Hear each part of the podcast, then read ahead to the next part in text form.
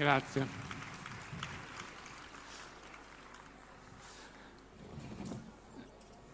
Indubbiamente il tema del selfie è trasversale, coinvolgente per tutti, è un grande fenomeno di massa che ci riguarda un po' tutti. Nessuno resiste alla possibilità di fare un selfie oggi.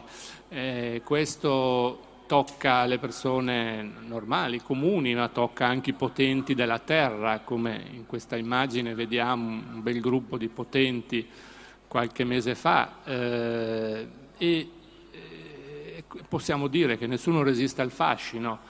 Eh, non resistono persone che ci potremmo aspettare in qualche modo essere facilmente coinvolte da, da, da questa pratica, ma anche persone che non ci potremmo aspettare, questa, questa immagine, lo so, ci fa un po' soffrire noi italiani, però insomma, eh, indubbiamente in questo caso non ci saremmo aspettati no? il, se- il selfie, come non ci saremmo aspettati probabilmente un selfie di questo tipo no? da questa persona, eppure eppure trasversale e quindi, e quindi, appunto abbiamo avuto anche questo selfie. Quindi possiamo dire insomma, che è veramente un fenomeno sociale eh, totale. Eh, quali sono le caratteristiche del selfie? Una definizione che possiamo prendere è questa, molto semplice. Il selfie è una fotografia che una persona scatta a se stessa e con diciamo generalmente oggi uno smartphone soprattutto, e che poi carica in rete, sui social media e, e, e può diffondere molto facilmente. In realtà il selfie eh, è molto simile concettualmente diciamo, all'autoscatto che ha una storia, però eh, ricordiamo, eh, questo è comico ben noto, che vediamo alle, alle, prese con una macchina probabilmente per farsi un autoscatto, eh, ricordiamo appunto con queste immagini le difficoltà di, appunto, dell'autoscatto, no? bisognava sistemare la macchina, poi mettere, poi correre dall'altra parte, insomma era tutto molto più complicato.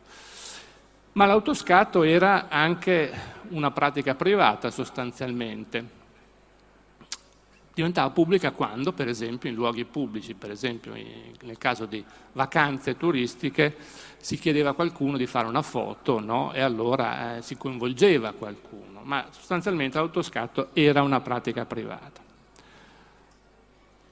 Con il selfie cambiano molte cose, la pratica privata diventa pubblica perché le tecnologie consentono oggi, eh, soprattutto grazie alla alla doppia camera sul smartphone di fare la foto e di controllare quello che viene scattato, quindi è stata una grossa innovazione, una semplificazione diciamo, ma ci sono applicazioni fotografiche importanti che hanno cambiato e semplificato la possibilità di, di trattare, di manipolare le immagini e naturalmente i social media che tendono a facilitare sempre più la diffusione delle immagini eh, attraverso eh, appunto la rete. Allora, eh, io direi che sostanzialmente il selfie che cos'è da un punto di vista sociale e culturale? Un'immagine vetrina, un'immagine che produce identità in qualche misura, perlomeno questo è l'obiettivo, perché certifica l'esistenza, la presenza in un certo momento, in un certo luogo della persona. E, eh, e richiamo qui un concetto che ho elaborato qualche anno fa, quello di vetrinizzazione sociale, cioè l'idea che la vetrina ha creato un modello culturale che poi si è diffuso nella società e quindi la società, ovvero le organizzazioni, ma anche gli individui singoli, in qualche modo tendono ad adottare sempre più il modello della vetrinizzazione, il modello della vetrina, cioè un modello di messa in scena, di messa in cornice, un modello di esposizione, di valorizzazione, esattamente come si fa con le merci nei, eh, all'interno delle vetrine. E quindi in sintesi possiamo dire che le, eh, la, la, pratica del selfie corrisponde abbastanza. Chi fa il selfie ha diciamo, questa intenzione in qualche modo di, di avvicinarsi a questo modello, ma non è soltanto questo. E cerchiamo di vedere i, i significati diciamo, che sono all'interno del selfie. Sicuramente quando si fa un selfie ci si richiama a una tradizione antica, quella del ritratto, ma eh, sappiamo che il ritratto era riservato a pochi, a un'elite che poteva permettersi di farsi fare dal pittore, magari importante del momento, un certo ritratto.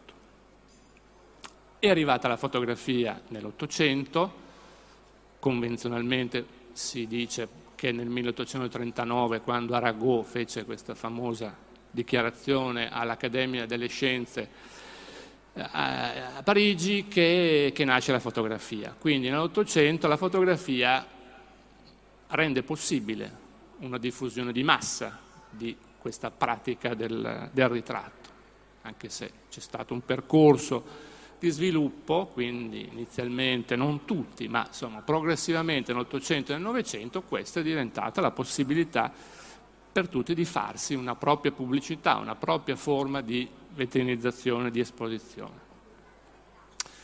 I sociologi, ambito a cui apparteniamo, eh, hanno ehm, un eh, concetto molto caro che è quello del passaggio le, dalle comunità alle società, soprattutto i sociologi classici, quindi quelli che hanno operato la, tra la fine dell'Ottocento e l'inizio del Novecento, si sono concentrati su questo grande cambiamento sociale, che è stato un cambiamento storico importante, che tuttora non ha finito di manifestare i suoi effetti, ma che si è registrato già alcuni secoli fa ed è il passaggio dalla comunità, cioè dalla piccola città, dalla piccola, eh, piccolo luogo rurale sostanzialmente, alla città, cioè alla realtà urbana, industriale, anche moderna, no? un cambiamento molto importante. Un cambiamento importante perché nella piccola comunità tutti si conoscevano, la piccola comunità era molto coesa, la piccola comunità soprattutto dava una risposta, secondo l'interpretazione di alcuni sociologi, in particolare di Zombart, eh, la piccola comunità dava una risposta al problema dell'immortalità del soggetto, cioè il problema di risolvere il rapporto con la morte in qualche modo che tutti devono affrontare in quanto esseri umani. Ecco, la comunità dava in qualche modo una risposta a questo problema, nel senso che la comunità continuava a vivere anche dopo la morte del singolo, la comunità aveva una storia lunga e rassicurava, garantiva in qualche modo, almeno simbolicamente, questa continuità. Eh, e questo è un problema appunto che con il passaggio dalla comunità alla società si è acuito, il problema appunto di dare una continuità, di, dare, di rispondere a questo problema. E allora del, Arriva nell'Ottocento la borghesia, che ha il problema anche di legittimarsi, di conquistare il potere, e vediamo che appunto, essendo l'Ottocento, come sappiamo, un periodo di forte passaggio dalla comunità alla società, ovvero dalla campagna alla città, ovvero passaggio al mondo industriale, il mondo eh, urbano avanzato, diciamo, allora che cosa succede? Succede che ehm, la borghesia cerca di darsi degli strumenti per rispondere a questo problema della immortalità. Lo, il monumento è uno strumento di questo tipo e vediamo dall'Ottocento e poi nel Novecento una diffusione di strumenti di questo tipo. Naturalmente il monumento non riguarda tutti, riguarda alcune persone meritevoli di essere monumentizzate, passatemi questo termine, e quindi arrivano i monumenti.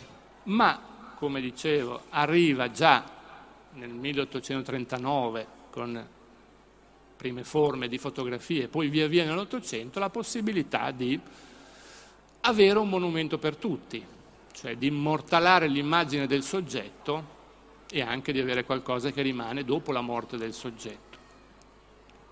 Quindi noi abbiamo già nella seconda metà dell'Ottocento una diffusione del ritratto, in questo caso abbiamo Sara Bernard, che era la più grande attrice della seconda metà dell'Ottocento in Europa, fotografata da Nadar, grande fotografo eh, parigino, noto perché ha immortalato tutta una serie di personaggi importanti. Ma pian piano, appunto, dai personaggi importanti di Nadar passiamo a una fotografia diffusa a livello di massa, in particolare l'invenzione della famosa card de visite, cioè sostanzialmente dei bigliettini da visita con dei ritratti fotografici a basso costo, quindi accessibili a tutti, si diffondono nell'Ottocento, ma pian piano diciamo, la pratica di farsi ritratto e di eh, immortalare la propria immagine diventa qualcosa che è sempre più eh, importante per le persone e quindi un monumento in qualche modo personale.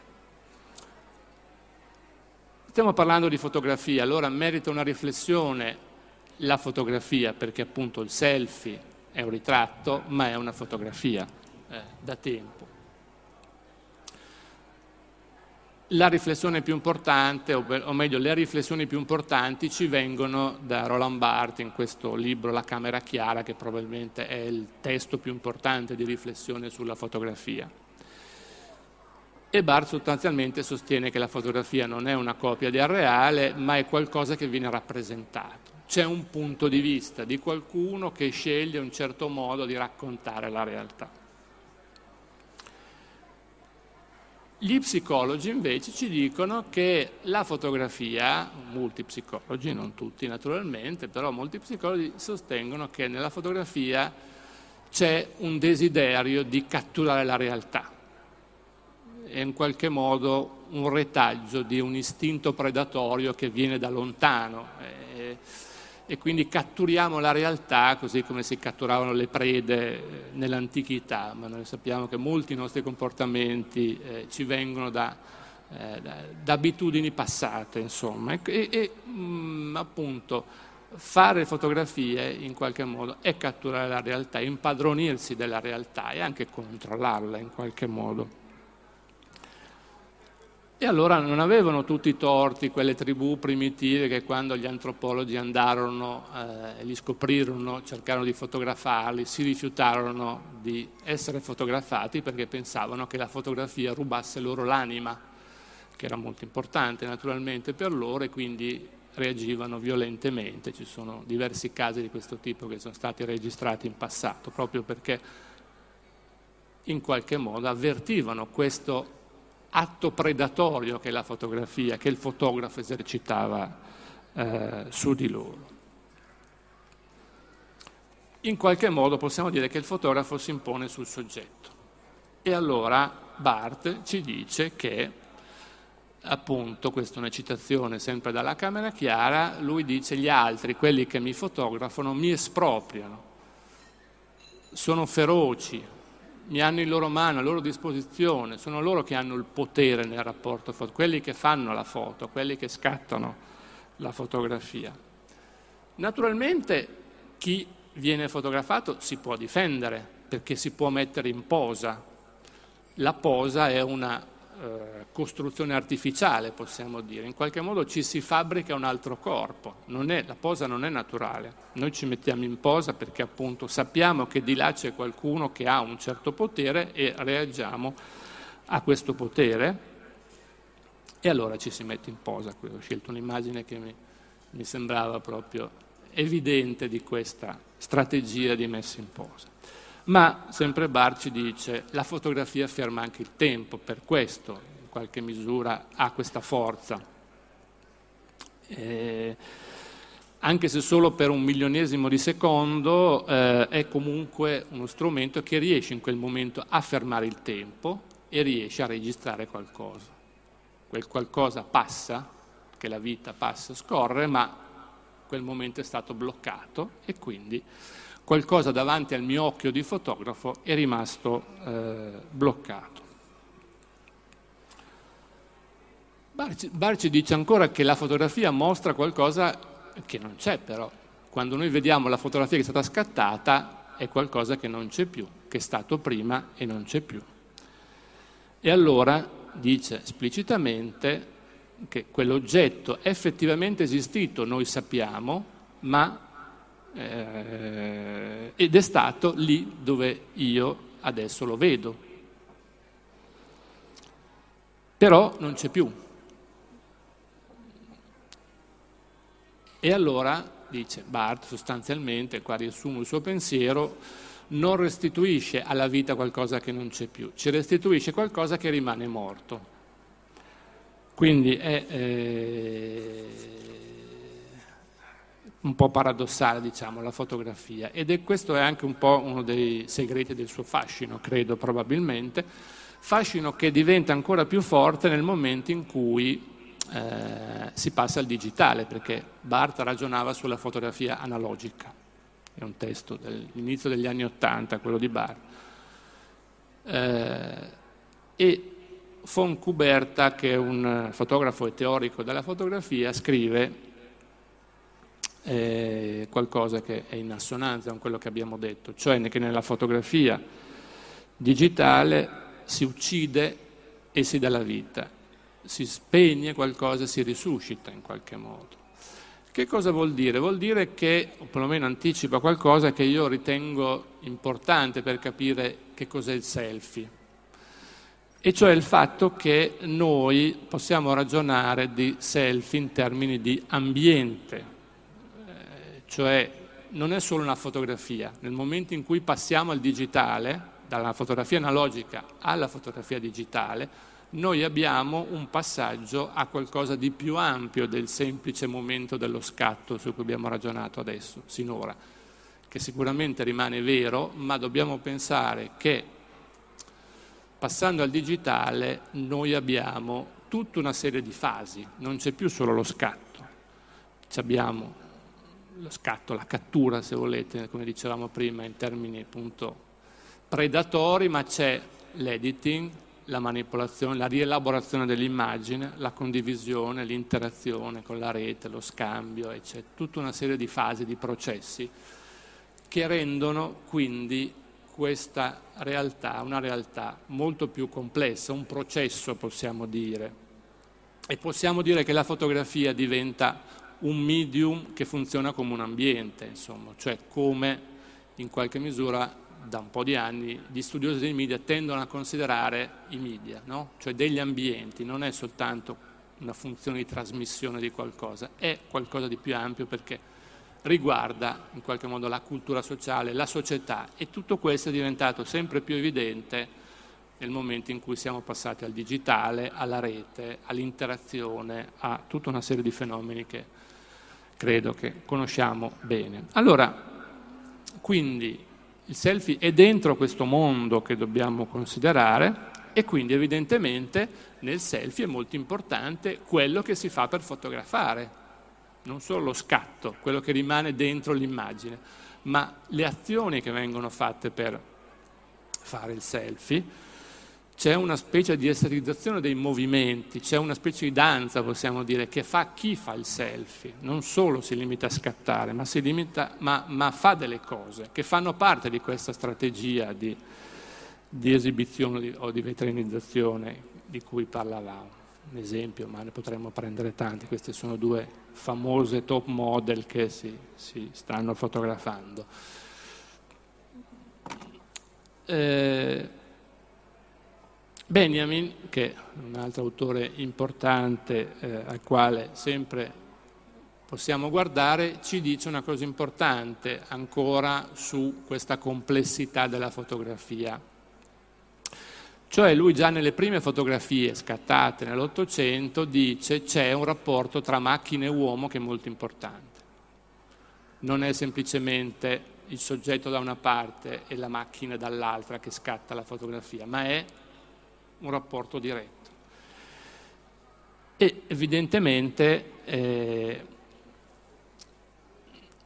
con questo mondo del del selfie tutto diventa appunto più evidente, quello che diceva Benjamin. Quindi con l'autoscatto ancora, tutto sommato, c'era un rapporto di distanza. Con il selfie noi passiamo a un rapporto diretto, è lo stesso braccio dello stesso corpo fotografato che scatta il selfie. Quindi la foto diventa ancora più parte di sé, il risultato è parte della persona, dell'identità, del suo corpo e quindi di tutte quelle che sono anche le azioni di quel processo di cui parlavamo. Tanti selfie, ne potremmo prendere naturalmente milioni. solo per richiamare che una cosa importante del selfie, come nei ritratti fotografici in generale, è il fatto che ci guardano negli occhi, c'è un primo piano di qualcuno che ci guarda direttamente. Sappiamo che per esempio nel cinema o anche in altri media no, la funzione narrativa impedisce di guardare direttamente, se non in alcune eccezioni. Qui noi abbiamo qualcuno che ci guarda direttamente. La foto sembra più vera e, e quindi più coinvolgente. Eh, l'estetica di qualche anno fa, degli scorsi anni, del digitale, era un'estetica un po' sporca, oggi lo è molto meno perché la definizione dell'immagine è cresciuta, questa cosa rimane in molti apparecchi sicuramente, ma più in generale noi possiamo pensare che un selfie viene scattato trascurando sostanzialmente l'aspetto estetico. Eh, quindi dà verità dà una maggiore verità al selfie. Questa è un'altra ragione per cui appunto il selfie è coinvolgente, ci, ci tocca a tutti, come dicevamo, a tutti i livelli. Pensando a cosa poteva assomigliare il selfie, ho pensato che poteva assomigliare al diario, il diario che da giovanissimi, credo, molti di noi hanno coltivato. E eh, perché si faceva il diario da bambini o da adolescenti? Perché in qualche modo rassicurava sulla propria esistenza. Scrivo dunque sono, potremmo dire, perché certifico la mia esistenza, esattamente come si fa con il selfie. Ma sappiamo che un filosofo importante no, ha detto che l'essere è un essere percepito e quindi qui nasce un problema, nel senso che il diario, come il selfie, ha una natura paradossale nel senso che lo facciamo per noi, ma lo, facciamo, lo dobbiamo fare anche per gli altri. Nel diario questo aspetto era meno evidente, ma il mondo del selfie, il mondo del digitale, il mondo della rete ha reso molto evidente che questa identità, questa interiorità ha bisogno di essere riconosciuta dall'esterno. Cioè le nuove tecnologie della comunicazione, quindi tutto quello che riguarda la rete, rende evidente questa contraddizione interna. Nel diario la, lettera, la, la lettura scusate, era spesso rubata, in qualche modo qualcuno leggeva, magari si lasciava apposta perché qualcuno leggesse qualcosa che avevamo scritto nella stanzetta in privato, eccetera, eccetera. Evidentemente non è più così nel selfie, ci sono forti punti di contatto con, tra diario e selfie, ma le nuove tecnologie oggi introducono l'idea di diffusione in tempo reale, l'idea di istantaneità, di presenza, di trasparenza, no? e quindi è fondamentale la diffusione eh, e la presenza di qualcun altro. Ancora delle differenze. Nel diario era qualcosa in cui si catalogava la propria vita, in cui c'era testo anche oggetti, immagini, anche fotografie naturalmente, no? Stessa cosa è l'album di foto che possiamo avvicinare a questi comportamenti che hanno una lunga storia alle spalle. Tutto era custodito, ordinato, catalogato, in qualche modo per conservare il passato, per conservare la memoria della propria vita, per poterlo rivivere in un momento successivo. Questa era l'idea alla base. In realtà molto spesso tutto questo non accadeva. Fotografia è mortale, lo stesso Barth dice fotografia è deperibile, noi abbiamo questa illusione di dare una continuità, ma in realtà la luce attacca le immagini, l'umidità, perde facilmente le sue caratteristiche. Però quello che ci interessa è il, il mondo del digitale in cui viviamo sempre di più oggi, che ha problemi anch'esso di deperibilità dei supporti, per esempio. I nostri dischetti non sappiamo quanto dureranno, eh, ci sono eh, problemi legati per esempio ai programmi informatici che vengono cambiati costantemente dalle aziende e quindi creano una serie di problemi di vario tipo, di compatibilità, eccetera, eccetera. Ma il problema principale dal punto di vista del nostro tema, cioè il selfie, è la quantità di immagini. pare, ma insomma più o meno diciamo che noi eh, abbiamo circa 10 milioni di immagini che vengono caricate solo su Facebook ogni ora. Eh, le, alcune ricerche dicono che questo rappresenta il 15% delle fotografie scattate dalle persone e quindi l'85% si disperde molto spesso, rimane negli hard disk, nei dischetti, da qualche parte confinata nel computer, eccetera, eccetera.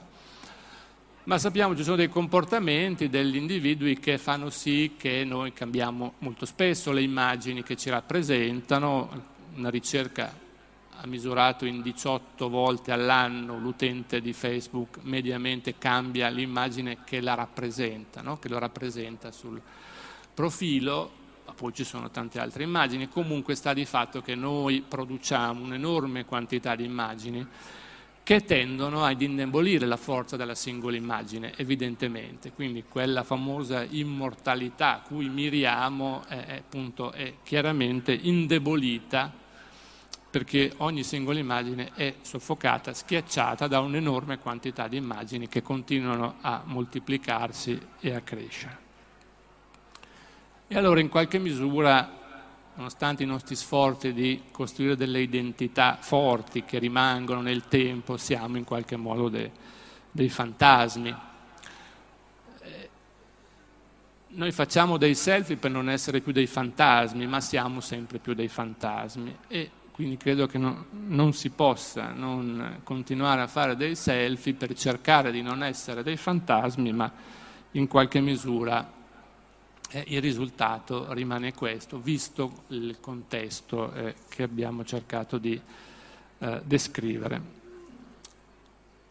E continuiamo a fare dei selfie anche perché abbiamo bisogno di un pubblico in qualche modo. Nelle società contemporanee il bisogno di pubblico è molto forte, molto sentito. E ho scoperto recentemente un eh, piccolo testo minore ma molto interessante di un filosofo molto importante, Kierkegaard, che è un testo sul concetto di pubblico, sul bisogno di avere un pubblico. È il 1846, quindi molto tempo fa, ma le cose che Kierkegaard dice sono molto attuali ancora oggi. Lui dice il pubblico non è un popolo, né una generazione, né l'insieme dei contemporanei, né una comunità di fedeli, né una società, né le tali persone determinate. Cioè non è qualcosa di precisamente definito. Il pubblico è un'astrazione. Adottare l'opinione del pubblico è un conforto fallace, perché il pubblico esiste solo in astratto, questo bisognerebbe dirlo a molti dei nostri politici che richiamano sempre il pubblico, l'ha deciso il pubblico, l'ha deciso. Eh, il pubblico è una costruzione astratta, non esiste di fatto, dice Kierkegaard. E probabilmente, proprio per lo stesso motivo, dice Kierkegaard, ognuno può ambire a un pubblico, proprio per, per questa sua genericità. Mi avvio alla conclusione per cercare di sintetizzare quello che abbiamo visto.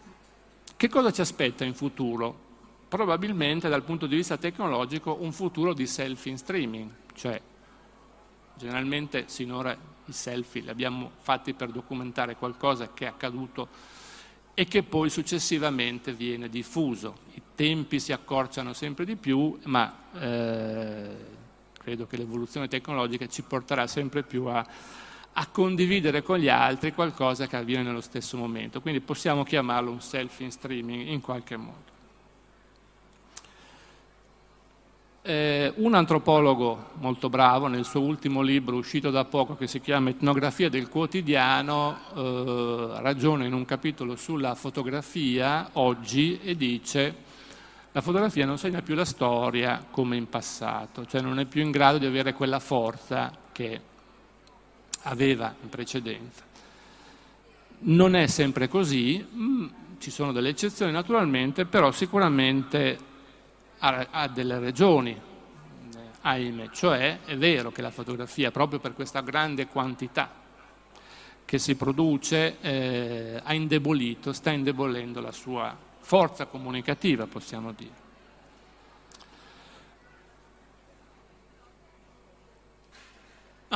Torniamo al selfie.